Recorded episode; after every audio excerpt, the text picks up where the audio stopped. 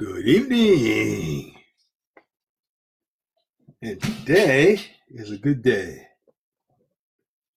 I um I'm putting this up, Justin Go. I'm in a mentorship group and uh one of the one of the uh, people in that group talked about his two favorite statements that he likes to live by. One of those statements is adjusting go. And the other one is press on. And we'll talk about press on with Calvin Coolidge's talk on persistence. Press on. I'll read that in a minute. But first, let's talk about adjusting go. And the other thing I'm going to talk about is uh, because a couple of things happened. I was at a meeting for project management, and the guy uh, Chanti, who spoke, talked about the power of communications. And it's interesting what he found out. But we'll get to that in a minute. Right now, we're on the two phrases adjusting go, and the other one being press on. Adjusting go reminds me of the story of, um, I've told the story before about me becoming an officer in the military. That took me three times. The second time was interesting. Second time I was in Orlando, Florida, uh, getting ready, just uh, waiting to go to nuclear power school for the Navy as a uh, second class or E5 or E4, going to be an E5. Anyways, so there I was, and I applied for the officer candidate program, and I had a I had to request an officer board, and I can remember they asked me questions about stuff that happened in boot camp. That you have to understand. Um, just before boot camp, I was managing McDonald's, and I was tired of being in charge and they said you can be in charge of um, you can be a team leader in boot camp. And, and, which meant that anytime something went wrong you'd have to take the punishment for everyone else and i'm like well i'm not i i've been leader enough i don't want to. So they wrote in my record that he shuns away from responsibility doesn't want to be in charge blah blah blah and uh, I can remember going back to the, the senior chief. I said, Senior chief, check this out. And he looked at these evaluations. He said, If I were you, I would rip those up. And then next week, when you go to nuclear power school, request for an officer board. And uh, that will probably be more favorable. And that's exactly what I did. I adjusted and I moved on. And then I had that second board. And uh, it was kind of like just a week later now now that major change in my life. a week later, all of a sudden they're like, be an excellent officer, uh, has uh, excellent coping ability and good skills in different situations, blah, blah, blah. And they were raving, and I was like, oh man, I'm definitely going to nuclear power to uh, officer candidate school now. But a week later, so sometimes, you know, every message you get isn't the exact one. You sometimes have to adjust and go.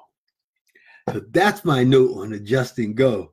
Um, uh, no answer, every answer is someone's opinion. It's not necessarily mean it's true for you.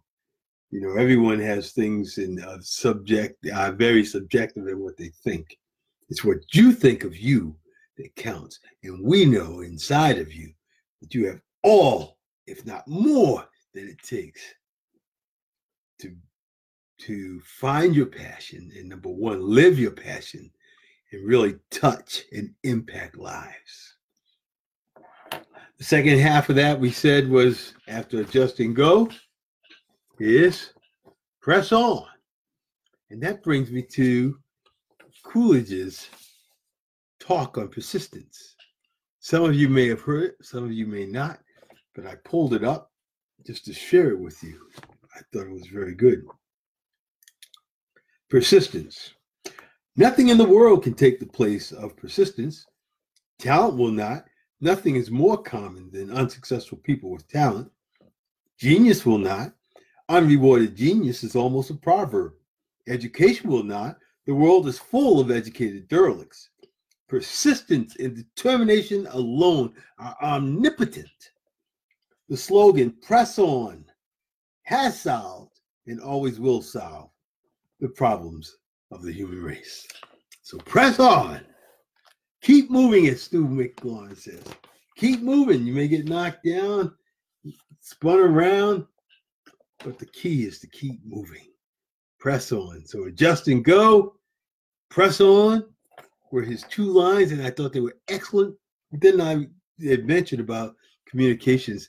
There's a great um, uh, experienced project manager that had taught a class the other night, and he made an interesting observation about communication. He said that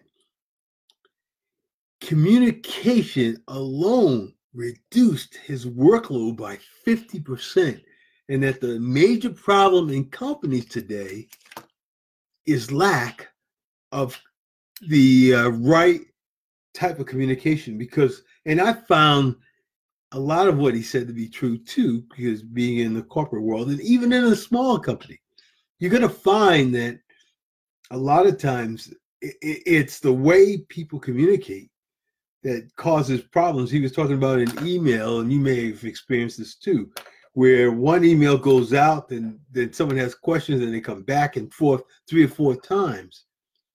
But had the communication been correct up front, it would eliminate half those others. So the key is to be to to know who to communicate with and to know how to communicate and to make sure that communication is uh, continual with objectives so that people understand what's going on. Because if you're not speaking the right language, then that requires additional emails. Uh, one example that always comes up you may experience this. We have someone at work who, um, you know, they send out tasks.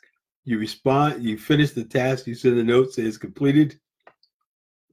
They go do their quote unquote tickler. They don't check anything. They just send a note asking, hey, did this get done? And then you get frustrated and you send a note back saying, please check your box. Or you send them the same note you sent them three days ago telling them that was completed lack of communication. And I think it goes from the top down. If the top would insist that people not be redundant and that the people would check their work before responding, then you'd save a lot of time. I've experienced that myself. You, you'll do something and someone sends you a note and you're like, I sent them a note saying it was done. Well, what there's a type of person out there that just thinks they need to just go through a, the emotions but here's the key that this guy talked about with communication is are we just being busy or are we working towards a purpose when we understand the big picture, the strategic thought process, why and how we fit into it? Then we're not busy just doing work. We're actually uh, affecting results. And that's critical with communication is to be able to affect results. So how do we do that? Um, at different levels, it can be tough. Um, at lower levels, I, they talk about managing your boss. Uh, you can nicely maybe talk about it, but uh, sometimes it's the character of the people involved, and unless it's from above, you may not be able to change it. Which brings me to my next point, which is that's why I talk about living in your passion.